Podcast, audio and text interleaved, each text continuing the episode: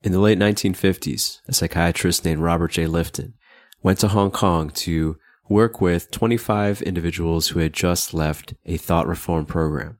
They were just released from mainland China uh, in what the Communist Party would call a re-education program. But in the West, we would say that we they got out of prison, and this re-education program is what we would typically call brainwashing. Now, Lifton categorized his subjects into basically three types of people. Uh, and these, this was a group of both Westerners and native Chinese people who were, at least from a Western perspective, abducted, imprisoned, and underwent uh, immense psychological and physical torture as well. And they ended up in th- one of three ways. The first group were the apparent converts. These were people for whom the thought reform actually worked. They, they were, for the most part, reformed. They left behind their old identity, their old ideology. And even though they were released back into the Western world, I mean, many of them were, were Americans or Europeans. They saw themselves as Chinese. They saw themselves as communists. They had distrust of the Western world and they basically had dissociated from their previous personality. Now, the second group was the most common group, which were the confused. These were people for whom the brainwashing ordeal maybe worked halfway on them. Uh, they still had parts of their old identity, but they also had this new identity, and it was this big cognitive clash for them. They had a hard time uh, assimilating into society because they had these two competing worldviews slash identities inside of them. And then there were the third group, which was the smallest of these three groups, which were the apparent resistors. Now, nobody could go through a thought reform program to go through a brainwashing prison for multiple years without being affected at all. But there were a couple people who, for the most part, were able to preserve their previous identity, were able to, in a sense, defeat the brainwashers. You know, we'll put quotes around the word defeat uh, because, of course, everyone was affected. But these were people who, to the day that they were released, even after years of imprisonment, they still didn't change their values. They didn't change their identity. They, for the most part, preserved themselves. So I'm reading Robert J. Lifton's book right now, uh, published in the 1960s, titled Thought Reform and the Psychology of Totalism. It's basically the book or the first, uh, one of the first books written on brainwashing. This is actually something I didn't know until this book that the term brainwashing is actually a direct translation of a Chinese word that I'm not going to try to pronounce, but the direct translation is uh, to clean the mind, right? So that could probably have positive connotations uh, if spoken by by someone putting someone through such a program. But of course, it has negative connotations in the West. And in Lifton's book, not only does he tell the stories of these 25 individuals, um, he also speaks about who they were as people and what maybe led them to fall in the either converted category, confused category, or the resistor category. And there was one particular case study in Hannah's book that I found extremely inspiring. In fact, I'm sure Lifton also was inspired because he spoke very highly of this person. It was a, a 70 year old man. He was a Catholic missionary, a bishop. His name was Hans Barker, who was imprisoned. He was, I think, a 70 when he was first imprisoned. And better than anybody else of the 25 people that he worked with and did therapy with uh, after they had been released, more than anyone else, he seemed to essentially have defeated the brainwashers, right? Like he basically outplayed them. And as much as a prisoner could outplay the prison guards, he did it. And, you know, the big thing was that even after going through psychological torture and physical torture, because he was beaten, he was uh, shackled, just like all the other prisoners were, to different degrees. Even through all of that, and he was in prison for multiple years, I think two and a half years, he was able to preserve his identity, and he left not a broken man with very low signs of trauma and still a generally positive outlook, which is shocking and inspiring and amazing. So I found this really interesting. And this actually, this piece that he left with low trauma is a, is a key thing. And I know I had to ponder this from like an ethical perspective because, you know, certainly as uh, we've been speaking about semantics and accurate thinking on the podcast lately, I really wanted to check that I wasn't looking at things from a purely Western perspective, right? Because like from the perspective of, let's say, the Communist Party, at least the, the individuals who were doing this thought reform program and imprisoning people, uh, you know, at this time uh, in history, in the 1950s, what they publicized, what they said, and I'm sure what they believed to some degree is that they were helping people.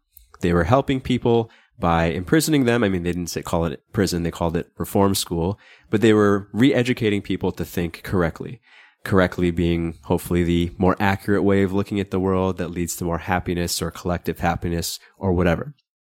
And even the people they converted would probably agree with that. I mean, some of those, uh, you know, they would change their ways after coming back to America or Europe, but you know, then you see this, you know, in any situation where someone is converted to a new ideology. You can see this in born again Christians. You can see this in, you know, people who've uh, joined the woke movement. I mean, the term woke suggests that they have some information or they have some uh, view of the world that's more accurate than everyone else. They've been awoken. To, they've they've been awake to something. A lot of spiritual groups have used the same type type of terminology. Uh, the cult I was in called it waking up. You, know, could call it enlightenment, whatever. You can see this in like uh, online type cults like QAnon. They they always feel like they have the right they have the right information and everyone else is wrong. Or and they'll even say that the way that I used to think before I became before I became enlightened or whatever is was the right way. So I had to ponder this because who's to say that you know, especially I mean, let's just for sake of argument discount the imprisonment and the beatings and the shacklings, right? Let's let's actually discount that for a second and just say like who's to say that the people who were converted weren't actually better off, right? Who's to say that the communist worldview is not correct and, you know, what, what us, what we in the West think is wrong? The key difference, the key, you know, if there's any ethical point, any ethical line that I drew for myself, and, and one could, is that the people who were converted lived essentially in extreme fear and suspicion. Right? It wasn't like they, uh, you know, were like, oh, you know, I'm a communist now and life is better, or I see the world more accurately. You know, things are somehow more true. No, they became actually less sure of themselves. They were fearful. They were suspicious, very untrusting of the world. You know, and to use other language we use on the podcast, they, they were living in a contracted state essentially. Whereas someone who is a resistor, like Bishop Barker, and, and this is not to say that his ideology, which happened to be, you know, Christianity uh, inspired, not to say that his ideology was superior, but he left not contracted. He left without trauma, despite uh, an experience that most people consider uh, traumatic. So this is not a question of like, well, I would actually say, just this personal opinion, any ideology that has its subjects live in a contracted, fearful state is not a good one, even though I try not to use the words good and bad. Um, but most importantly, for everyone, regardless of your ideology, even if you are a communist, let's say, is that we could all use skills, techniques, the ability to essentially resist anything imposed on us that would cause us to be fearful. And this, uh, this type of influence that, uh, you know, would cause someone to be in a, a smaller, weaker, less powerful, less confident state, we could call taming. I'll define taming as being put into a weaker state by an ideology or environmental forces. While most of us, all of us, hopefully will never be in a, in a brainwashing prison, all of us are exposed at times to forces that we could call taming forces. They could be things from our social environment. They could be uh, society level ones. We've spoken about a few in, in different episodes in different contexts. For, for example, um, there are various anti-masculinity memes in our society. I, I, used to pick on feminism, but I'm not even going to pick on feminism because it's, you know, that, that's actually an inaccurate way to abstract it. There are positive things to feminism, certainly, but I'll specifically say anti-masculinity memes that are sometimes associated with feminism have led to many men experiencing, uh, what we would call taming, or we could call it nice guy syndrome, anxiety, etc. Consumerism, another abstraction that I, that I like to attack, uh, leads to isolation, anti-fulfillment, various levels of unnatural stress in people. That's another taming force. Here in the pandemic, and I promise this episode will not get political at all. This is the one thing I'm going to say about the pandemic, but various forces, various ideologies that have uh, sprung up, let's say, and, and divided people has put people into fe- more fearful states. And in that sense, we could say they are, again, taming forces. Certainly, nobody consciously wants to be tamed. Nobody wants to be put into a weaker, less confident, more fearful state. Which is why I think it's so useful to learn some things that can prevent taming. And this, uh, this Bishop Hans Barker, the 70 year old man who basically survived brainwashing camp better than, better than anybody else, has a few lessons for us, I think. He has some uh, traits about his, he has elements to his ethos, traits that we all can cultivate. But he also did a few things specifically that we could call self-preservation techniques or maybe anti-brainwashing techniques. And the combination of these traits and these actions that he took are things that we all can adopt to essentially protect our minds, uh, protect our minds from dysphoria, from confusion, from insanity, but also stay in the more grounded, untamed state of being confident and feeling agency in our lives that we all are striving for. So in this episode, we're going to explain this and we're going to use uh, Robert J. Lifton's term to describe Bishop Barker's uh, values. He, he, named it humane stoicism. So uh, we're gonna we're gonna use that because uh, I think it's a cool term, but also useful ideology. Right now, you're listening to episode 144, Humane Stoicism: How to Resist Taming.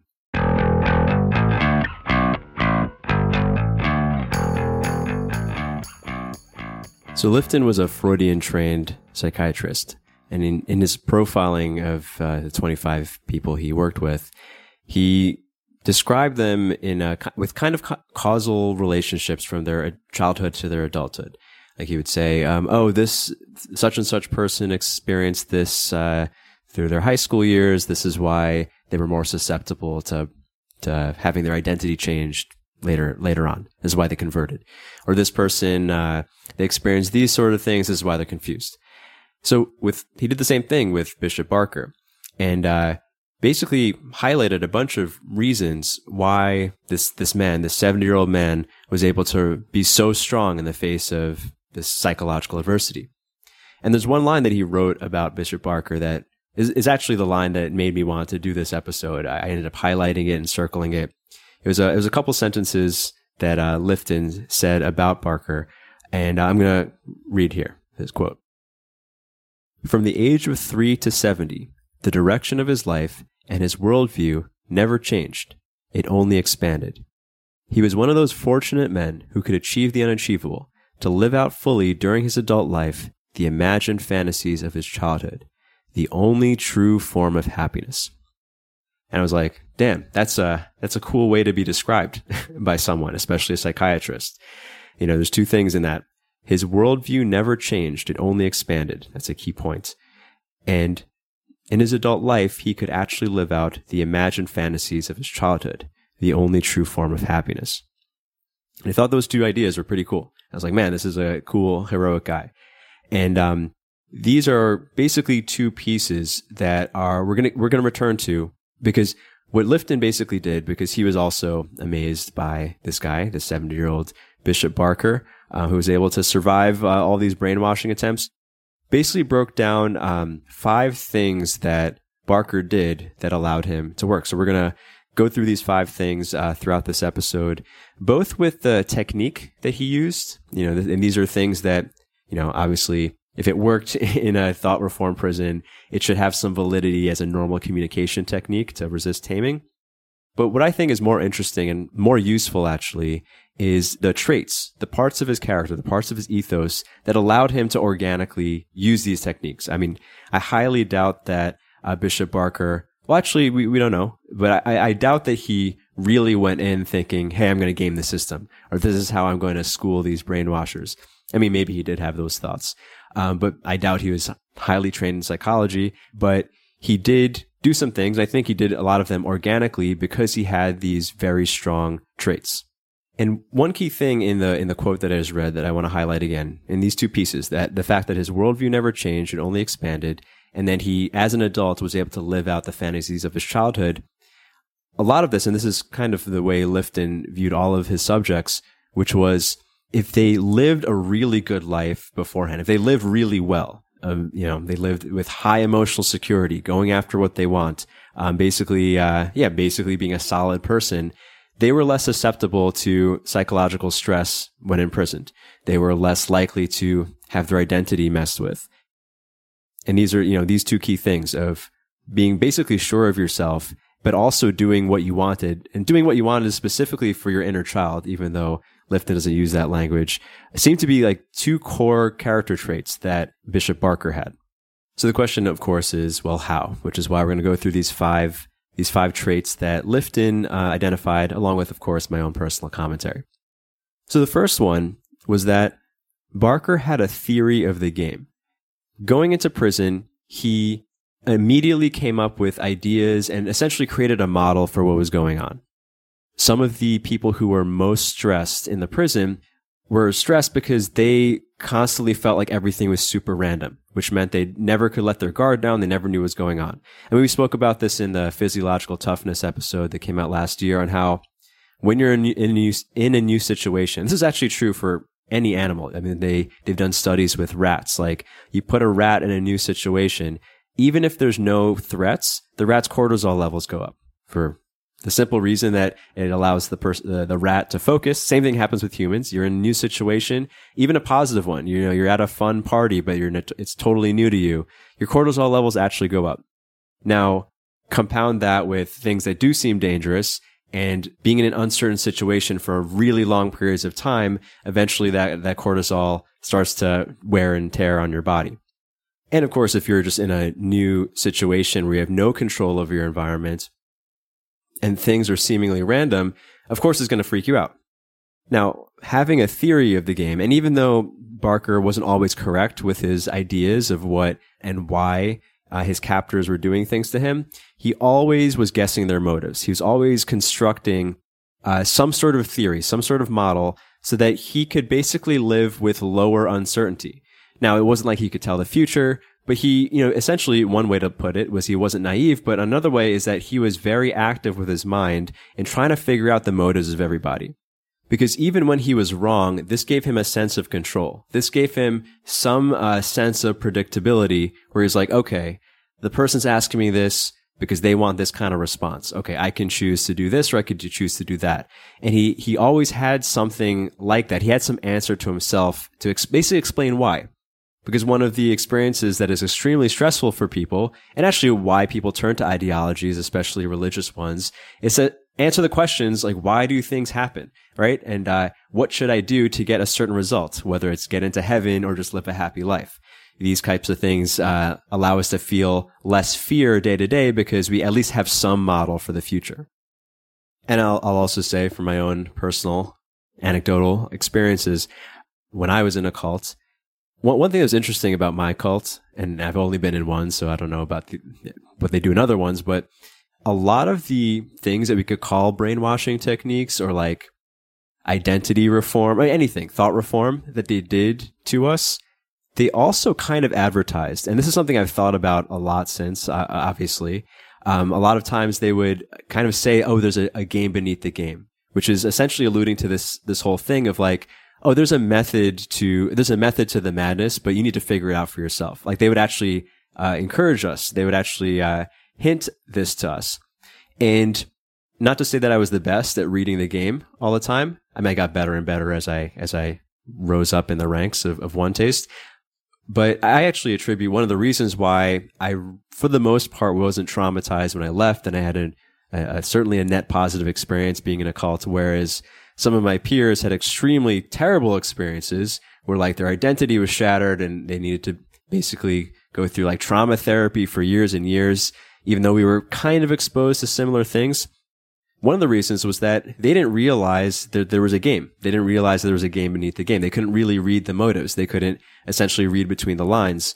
And you know, I mean, there's people who did this way better than me as well.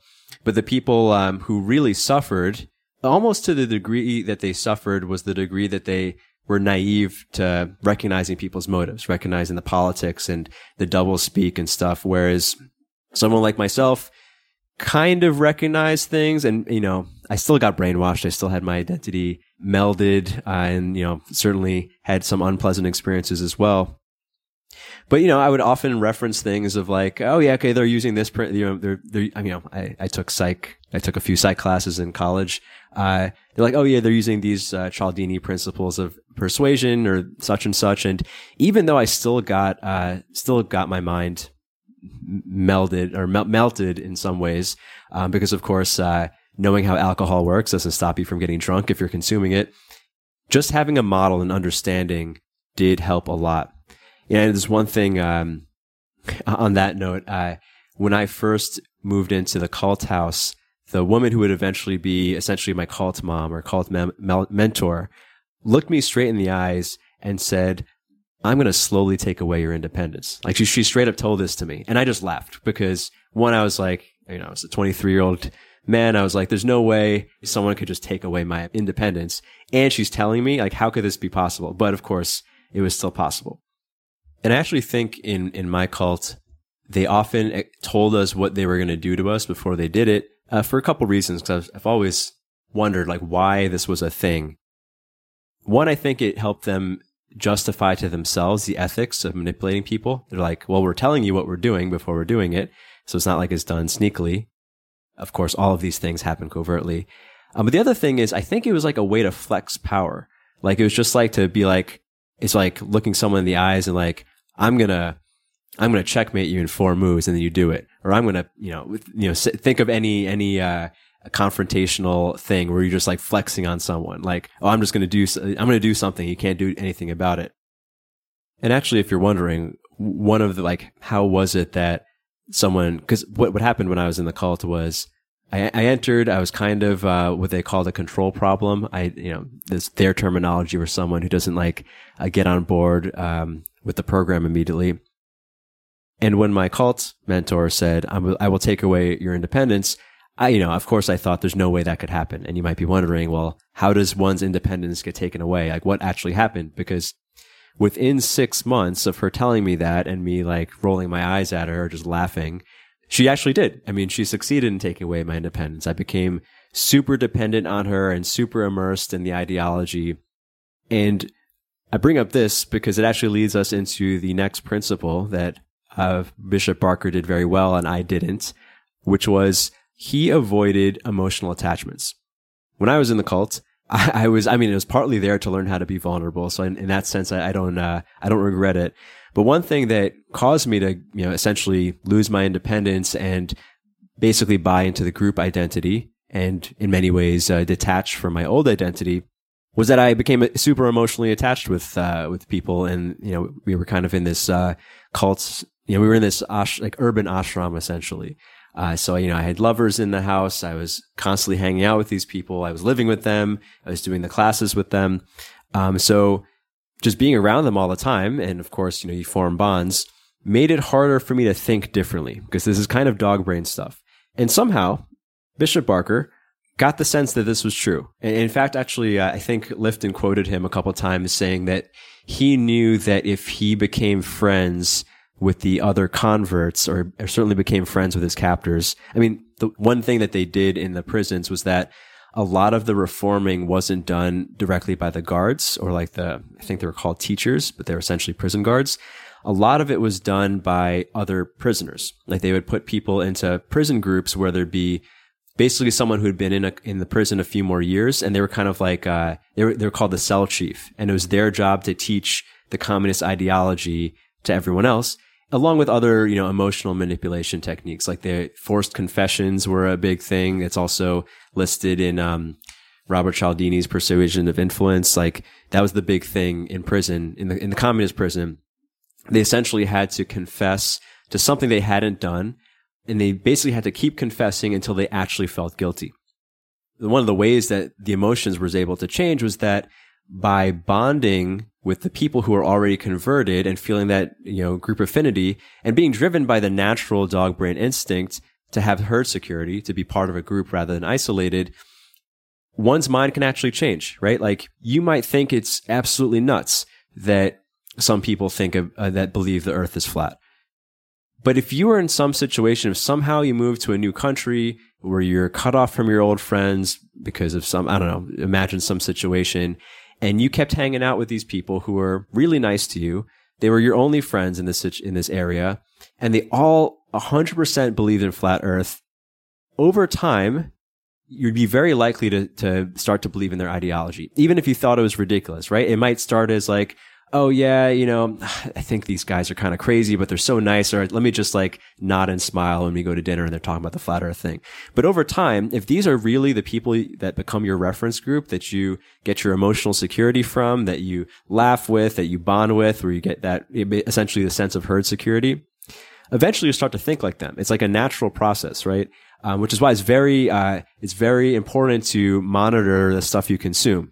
Because if you start clicking on certain things on a, on social media, the algorithm is going to send you a lot more of that stuff and you're going to start to see, even though you know, even if you might know this fact, it's going to be, uh, very hard not to think that your Facebook feed represents reality. And, you know, a bunch of flat earth stuff's popping up. Everyone you know is talking about flat earth, which maybe is only a couple people. It's going to be hard for you to resist that. And even if you do, of course, some people can, it's going to require a lot of energy, which is why a lot, you know, a lot of people, I think, I think a majority of people will switch ideologies to whatever is uh, popular. And, uh, you know, I mean, this is something that you see in political, um, polit- when political ideologies shift a lot. So Barker, perhaps through intuition, just recognized that if he became friends with them, he would lose his identity. And, and, you know, he was a, he was a missionary. So in a sense, he was a thought reformer too, right? He went to China, uh, from Germany, I believe, to, um, to convert people to Catholicism. So maybe that's actually where he got his, uh, insight from. He just knew what the, the other side was like. But yeah, he had the intuition to not make friends. So he was polite with everyone, but he didn't make friends essentially with the enemy. And this is, uh, you know, how we would translate this into everyday life is essentially being very selective of who you bond with, right? It's not that you should cut people off or, you know, not hang out with a certain kind of person, but just recognizing that who, whoever you spend time with reflects to you a sense of normality, right? And I'm sure you've heard, um, your income is an average of the f- five people you hang out with the most, right? Whether that's true or not, it does highlight a true principle that of what I just said, which is, you know, your social reality is determined by people, right? If everyone feels a certain way, it's going to be hard not to feel that way. So in order to preserve his pre-brainwashed identity, Barker basically made a point, even though it's tempting, right? Like you're in prison by yourself, right? It's, it feels good to have some sort of friendship with the people that are suffering with you. But he made a point not to. He made a specific point not to uh, be friendly with anybody or not to bond with anybody who was, in, in his, eyes, uh, too far gone. And uh, Lifton actually quoted Barker saying that he did this to preserve his private symbology, um, which uh, in his case was the less fear-based, uh, less tame reality, which is, uh, you know, his his Catholic uh, beliefs. Uh, this is not to say that Catholicism is better or worse than communism, um, but this is the this is the ideology that actually led to him feeling good and feeling sane and feeling empowered. Instead of uh, bonding with the other people, he basically spent this time praying. So, how this translates into real life is basically you should prioritize your attention to people and things that actually reflect the way you want to be and the way you want to see the world, right? Which is not necessarily in beliefs, but I would say selecting for traits, right? If you hang out with insecure people, even if you're very secure yourself, it's going to be hard not to take on insecure uh, feelings. Like I actually noticed, um, I used to have a lot of broke friends and I noticed that when something good happened to me financially, I didn't want to share it with them because I didn't want to make them feel bad, right? But when I got a, a, big bill or a parking ticket or something, oh, that I would share with my friends, right? Because that kind of like, at least we could find some common ground. But of course, I was reinforcing. Uh, I mean, this is maybe the root of why your income is the average of your, your five closest friends is that we want to feel close to some people, to somebody. So be selective of who that, that is. So of course, in lieu of, uh, friendship, he prayed, which brings us to, uh, principle three, which is identity reinforcement.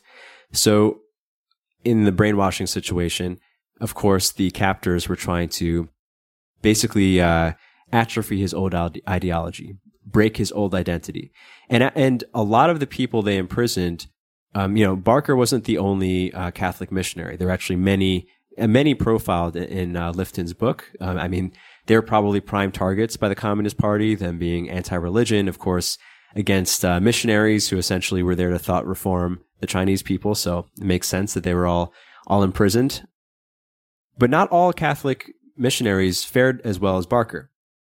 There were some that actually, you know, they didn't uh, necessarily drop uh, their Catholic beliefs, but they did leave feeling very guilty, let's say, about what the church did. I mean, one thing that uh, the communists used against the Catholic priests was uh, the idea, which is which is actually a legitimate idea, that uh, Western imperialists essentially used Catholic missionaries to soften the culture so that they, when they rolled in with their military or, you know, or commercial, uh, commercial takeovers, uh, it was more, uh, it was more seen as friendly because essentially the Catholic missionaries made everybody pro-West, which is a little bit, which is true actually. That, that is a thing that, that happened. Even though it wasn't the motive of any priest, you know, they were just trying to spread the word of their God they essentially were used for uh, imperialism. So uh, some Catholic priests actually were like wildly overcome with guilt over this realization and essentially ended up in this confused category where they weren't really sure of what they believed in anymore.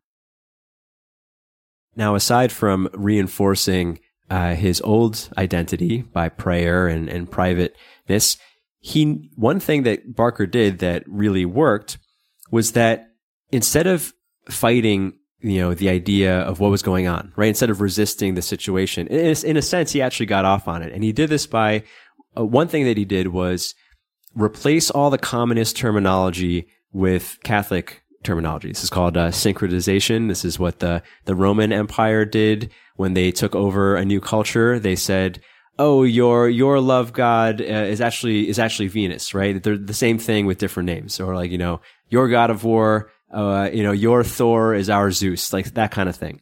Um, and it was a way of essentially not antagonizing the other ideology and uh, in, in, actually, in a sense, absorbing it. And this goes back to that piece that that we read about um, about Barker, written by Lifton, that Barker's worldview never changed, and like throughout his life, according to Lifton, Barker never had to go against his his Catholic beliefs um, he actually just anytime he learned new information about the world, he absorbed it and somehow incorporated it into his existing uh, ideology. So he never had that internal con- uh, conflict. He never had that oh shit moment of like oh maybe I'm on the wrong team or maybe I'm believing the wrong thing. And he did this, and this was ex- especially useful when in prison because uh, you know the captors were trying to impose a new ideology. So what we could take from this is that when we're confronted with some some new worldview that might might be used to tame us or, or just get us confused, whether it's intentional or not.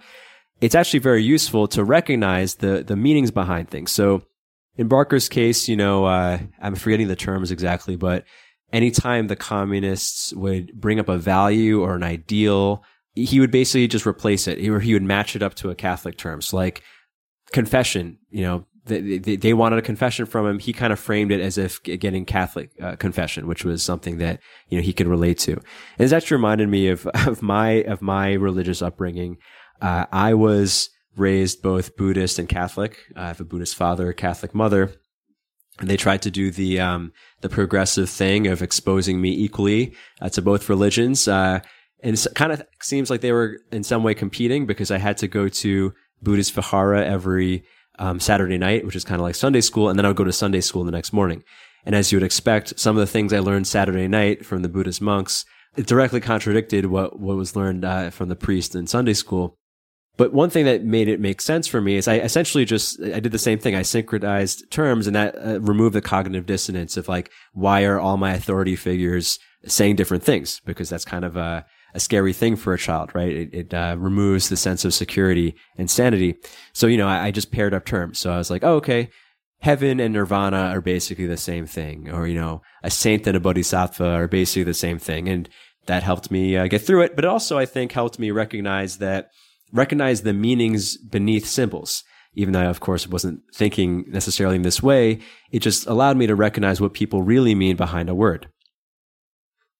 And one of the reasons why this is useful, uh, especially in uh, resisting taming, um, was that is that this allows one to preserve the identity that he or she has already, as opposed to having to question it. That questioning thing is often what leads to feelings of fear and uncertainty.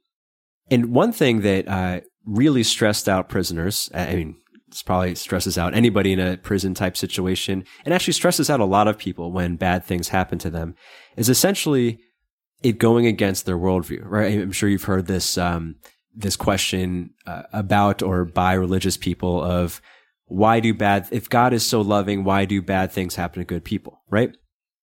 If someone has the the worldview, the belief that God would prevent bad things from happening to good people, and then they see that happen. Of course, that's like, that's bad modeling, right? To, to believe that is, uh, is just, it's just, uh, you're going to find, that you're going to find some contradictions there. You're going to find that that's not a true model. And that that, of course, causes stress in people, right? Um, this even happened, uh, to some of the, the missionaries. You know, they were like, if I'm, I'm here doing all this good, spreading the word of the Lord, why am I suffering? Why was I just put in chains? But Barker, essentially, he justified his experience with a personal meaning. He incorporated it into his existing worldview because he viewed his experience and all his suffering as an opportunity for martyrdom. He did not question, why has this happened to me? He said, he was like, okay, all right, God, you've, uh, you've given me a chance to prove myself and be a martyr. And this, uh, this, uh, ties to that second piece of the quote we read, where he got to live out as an adult the imagined fantasies of his childhood.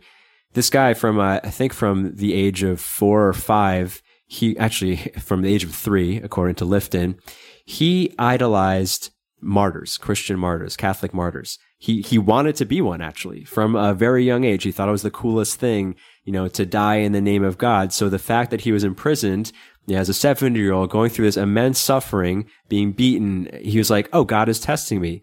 And, and he, he basically switched from cowering and being in a contracted, you know, prey mode state to switching into, you know, hard to see someone as a predator or being in predator psychology when they're literally a prisoner.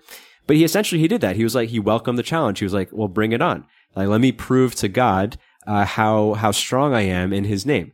Right. And you know, obviously, regardless of what you believe, to be able to frame things in a way that bring you back to agency and, and s- still sync up with your previous belief of the world can improve sanity or it can increase uh, a sense of confidence as opposed to being like, oh my God, I, I thought God was always going to look out for me. Woe is me now that this, this bad thing is happening to me, which of course would cause someone to contract and perhaps lose their mind.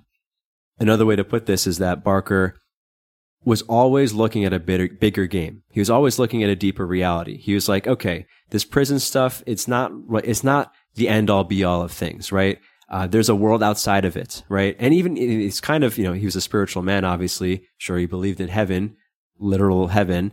Uh, that he he saw that this whole lifetime was wasn't even all there was to it, right? He was like, how I perform in this lifetime is going to be how you know, you know, what my experience of heaven is going to be like. So whether or not you believe in that stuff, obviously, I mean, and you do see this, uh, people who have spiritual beliefs tend to be happier, whether or not they're, they're true.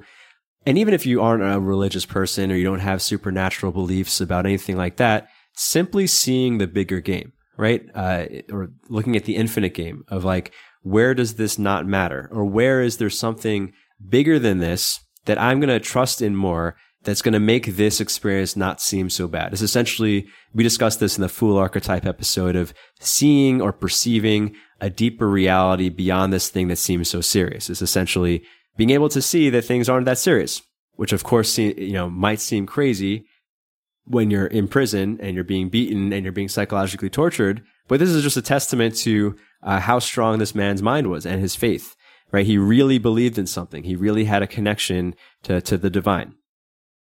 Which brings us to the part four, uh, the fourth principle, which I think is the most important thing of all of these things, which is that Barker had a sense of humor.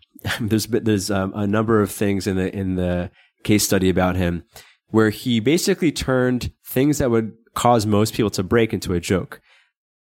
But they weren't antagonistic jokes, right? He wasn't, you know, trying to drop the mic on his captors or, or make fun of other people. He didn't antagonize people he made jokes that were somewhat self-deprecating that allowed for collective sympathy, right? They were non-antagonistic jokes, right?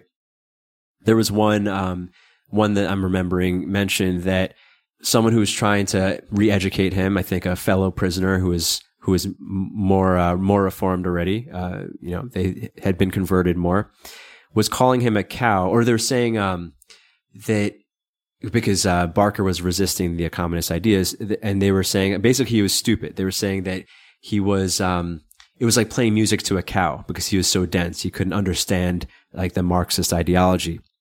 So Barker, it became a recurring joke in prison where Barker would essentially say, oh well i'm it's like playing music to a horse now right? Like i, I kind of get it. I mean the, the joke isn't landing here but i'm sure it was funny in prison right? Uh, and, and, maybe in chinese because they were all speaking chinese. Uh, maybe uh, maybe it made more sense. But essentially he was he was poking fun at the situation. And it's not to say you know you have to learn how to crack jokes to to be secure and resist taming. It's more that what allows someone to have a sense of humor what allows someone to take things lightly, even in stress, in my interpretation from both reading his work, but also life, is that he faced his demons early in life. And this is something that Lifton goes into uh, when he goes through Barker's life. Like he basically took on his insecurities when he was very young. Um, so that for most of his adult life, like if, if you look at someone's like ultimate hero's journey where they develop into, yeah, into a hero person as, a, as opposed to a fearful person, he did that really young. He did that, I, I think, you know, by the time he was uh, a young man, he was basically very secure. So he didn't have any of these tra- he didn't have any traumas. He didn't contract. He wasn't fearful of things. He didn't take things too seriously. You know, he didn't get butthurt if someone made fun of his religion. You know, he was just very pleased with himself. He was just very happy, which meant that he was able to see the lighter side of things, even in a really shitty situation. And this, of course, is something that we all appreciate. I mean, basically every, uh, every action hero. I mean, Indiana Jones stands out as someone who can crack jokes in dangerous situations. Like it's just proof that you can handle the stress, right? If you can see the humor in things.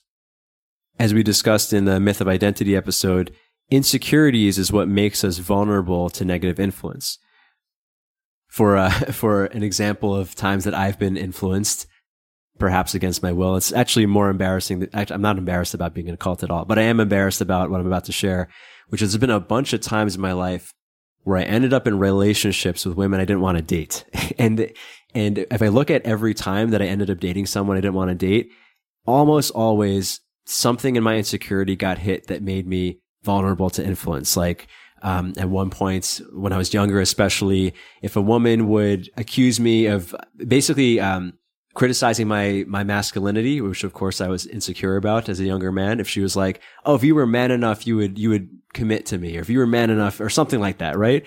I'm, I'm embarrassed to say that that worked on me quite a few times, or even even more recently in in a more recent relationship that I didn't really want to be in. My button really got pushed on her accusing me of not being caring enough. It's like, oh, if you were caring enough, you wouldn't cause me this pain by not wanting to date me. Like, you know, I've spoken about that in other episodes on essentially that was a, a remnant of nice guy syndrome in me, a remnant of uh, people pleasing uh, that I hadn't really fully dealt with, even though I thought I did, which is why, but it made me vulnerable to an influence to, that got me to do something I didn't want to do. And I've been looking at this, uh, you know, culturally and ideologically. I, I mean, right now uh, I'm on an island in Thailand where there's a really big Russian community. And it's the first time I've been around a lot of Russian people basically being Russian. And, you know, uh, obviously I have limited interaction. I don't speak Russian. So this, this might be just uh, an incorrect uh, perception from the outside. But something I appreciate about at least the, the Russian people I've been around is that it seems to be a very low trauma culture, right? Like I've been, uh, I've been in the gym and stuff where jokes will be made that you wouldn't expect uh, to, to hear in mixed company, for instance. And no one seems to get triggered. No one seems to, you know, uh, contract or, or see it as a threat. You know, everyone kind of laughs, which is kind of a sign of low trauma.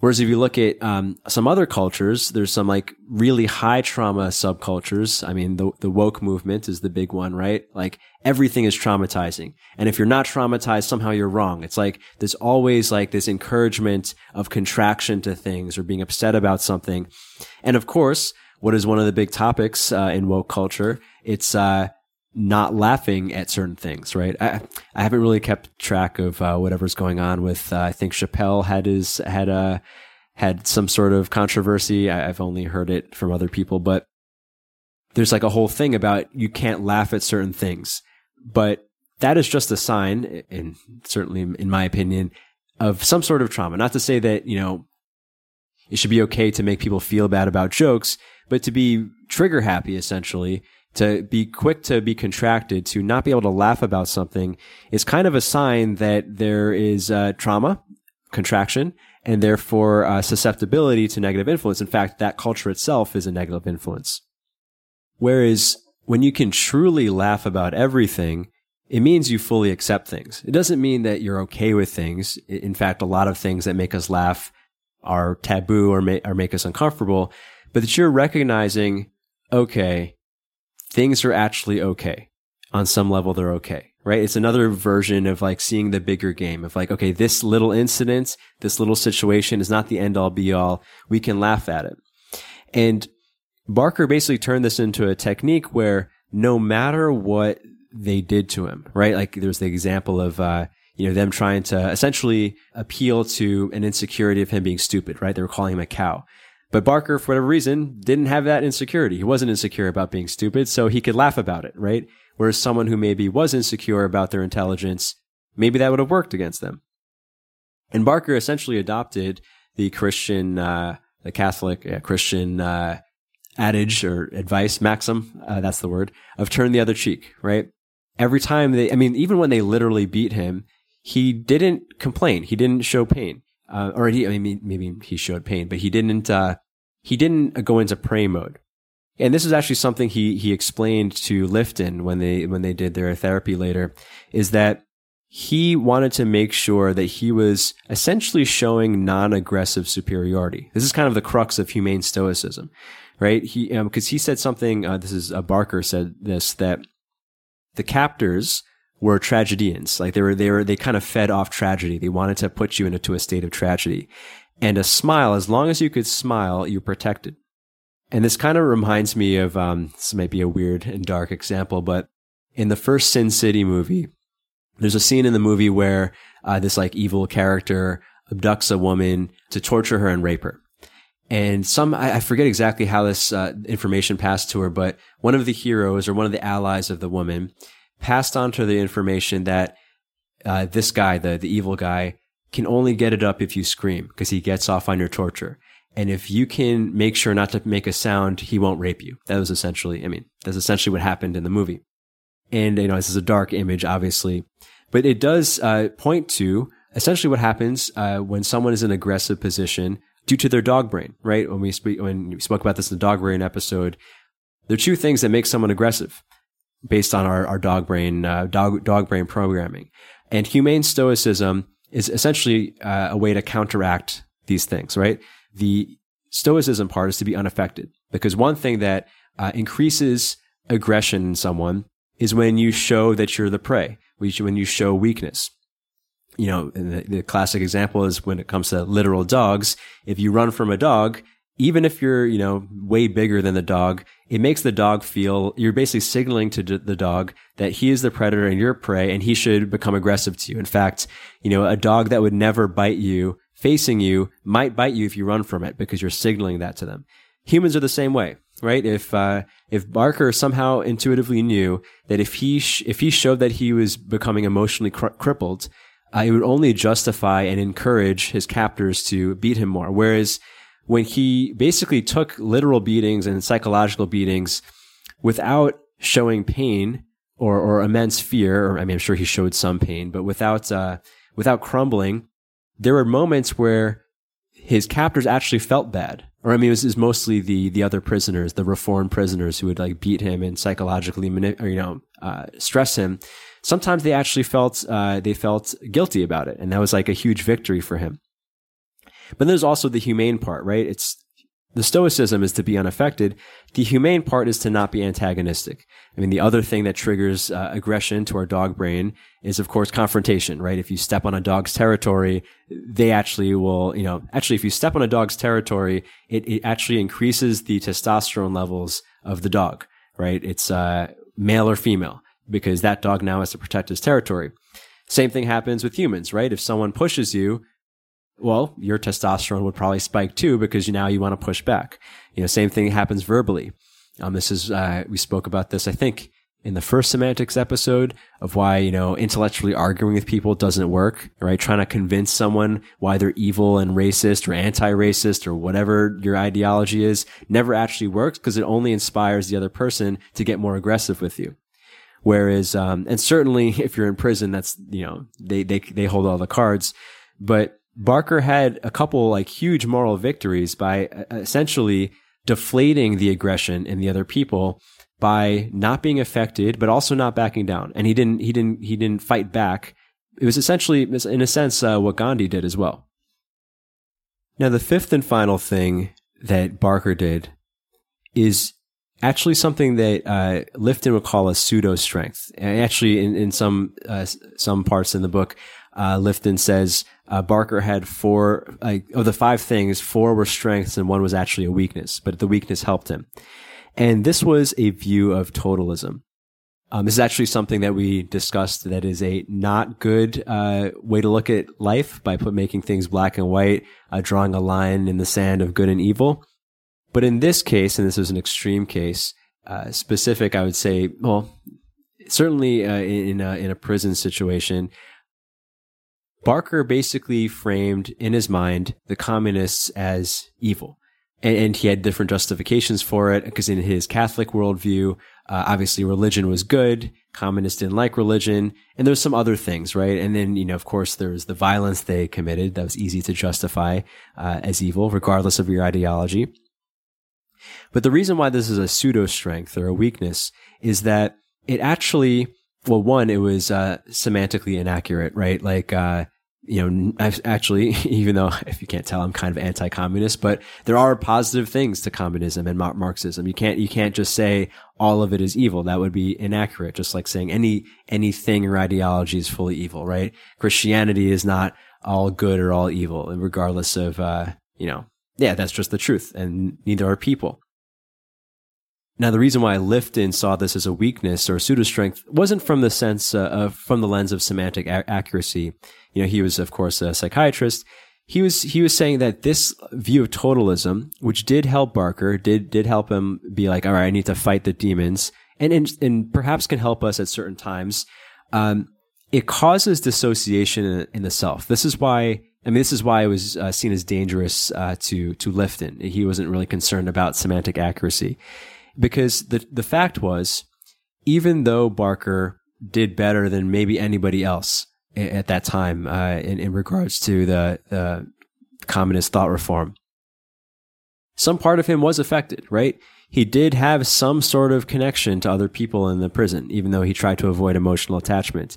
He did start to see, like, oh, well, some of the things that the communists are bringing up is legit, right? I mean, these, these were, the, the education program was well thought out by I'm sure uh, you know communist psychiatrists or you know people who are who had uh, some expertise in psychology, right? They were just throwing bullshit out.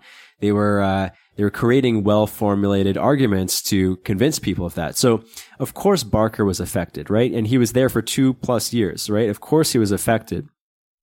So some parts of him certainly did see things the communist way, but because he was so steadfast in his ideology, he essentially dissociated from those parts. He he and when he left um, prison, he became actually the most aggressive, you know, according to Lifton, who had, you know, of course, worked with him for some time.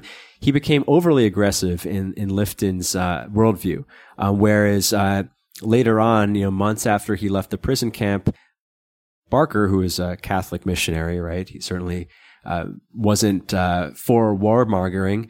He basically he was uh, quoted by uh, various newspapers saying that uh, the communists are all evil. We have to kill them, right? And this was a, a, Catholic bishop saying like we have to kill them. I don't know if he used these exact words, but he was just like you can't. Oh, there was a line that he said, um, "You can't sit down and negotiate with the devil. You have to kill him."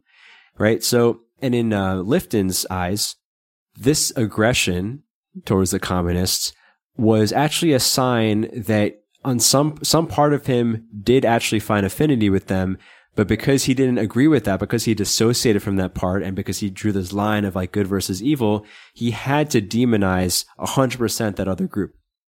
Now we see ourselves do this. Uh, people do this all the time in other situations where you know this, you probably heard this is a common uh, self-help cliche that you tend to resent people who have the traits you want, right? Like um, I think actually Patrick, uh, who was on a few weeks ago, uh, said like he used to he used to judge any guy who would date around without being serious with a woman, right? He would he would say like, oh, those are those men are I don't remember what he said exactly, but like he would criticize those men as being like immature or whatever because that's actually what he wanted to do. right? Uh, a lot of people like might criticize a very outspoken person because they want to be outspoken or they, they criticize a person who, you know, uh, I don't know, pick, pick your, uh, pick your personality trait. Uh, very often when we're particularly critical of someone is because they have, we actually are in a sense are jealous or envious of them and want that trait. So in this case, you know, Barker became overly aggressive and, you know, over maybe, I mean, he he was in prison, so it does make sense that he was angry. But in, in Lifton's eyes, he he took it to an extreme because he was trying to deny the part of himself that actually did see some things the communist way. And of course, you know, this good versus evil, black and white view is semantically inaccurate. But, you know, it was, we did make this list of the five things that helped Barker because perhaps at times, really, when you really have to resist taming, it's actually sometimes useful to put things in black and white categories for the sake of maintaining your sanity. Just know that this fifth piece, it comes with a cost, right? And, you know, I'm trying to check myself too when I, when I rant about something, right? I, I said this in the, in the, uh, in the intro, I, I don't want to blanket criticize feminism because then I'm, I'm, uh, because that's one that's not accurate. It's not fair. There's, there are various positive things with an ideology like that. But there are negative elements and I want to isolate the negative instead of just, you know, criticizing the whole thing. In fact, there's positive things about consumerism too, right? I, I have a smartphone. You know, I'm not complaining about that, even though I don't like where it came from but it can be challenging, right? It can, as we spoke about in the semantics episode, it takes a lot more brain power to hold what seems like paradoxes and, and recognize, you know, all the details and nuances of a situation. Sometimes it's a lot, actually, most times it's a lot easier on your brain power to just put things in boxes. Because of course, the purpose of all of this, this whole idea of resisting taming is to have a worldview, to have an identity, a perceived identity that leads to feeling expanded and not contracted and confident and feel like you have agency in the world. I mean, that's why we care about any of this. I hope no one has to use these in an actual prison camp, um, but that it can be used, you know, because there are a lot of influences. Now more than ever are there influences, ideological influences, social influences that essentially are, are not to say that they're all trying or they were created to tame people, but the effect is that they do tame people.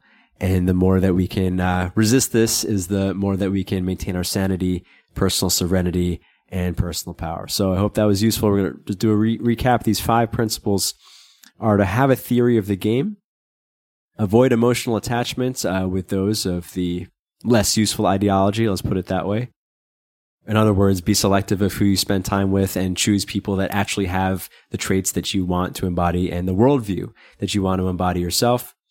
The third is identity reinforcement, which is done, uh, of course, by you know renewing activities, practices. I mean, for him, it was praying. But the thing that I think is uh, more actionable and useful for most of us is that he incorporated everything that exper- he experienced into essentially a hero's journey framework. Right? He didn't complain or lament of like, oh, woe is me. Why was I imprisoned unjustly? He was like, all right, this is part of my life challenge. Bring it on. The fourth principle was having a sense of humor, which of course is, wasn't necessarily him being particularly funny. It was that he faced his demons early in life. He did not have insecurities that were easy to trigger, right? Which made him less susceptible for influence. Like the fact that he could laugh about things was more a sign that he was secure. Uh, it was not that, you know, not to say that learning a bunch of jokes is going to make you more secure. It was that he learned how to be secure. And, the, and one of the byproducts of that was humor. And this is kind of the crux of humane stoicism, which was to be unaffected by the opposition in a non-antagonistic way. This basically deflates the opposition and, and takes the wind out of the sails of anybody who's trying to tame you. And the fifth thing, which is a pseudo strength or a weakness, something that can be employed for this uh, purpose of resisting taming, but with a cost, which is a view of totalism of good versus evil not necessarily uh, it's certainly not semantically accurate. Uh, there are there are negatives to to you know uh, antagonizing the another ideology as opposed to finding a way to accept it. But of course, in certain situations, this can be useful.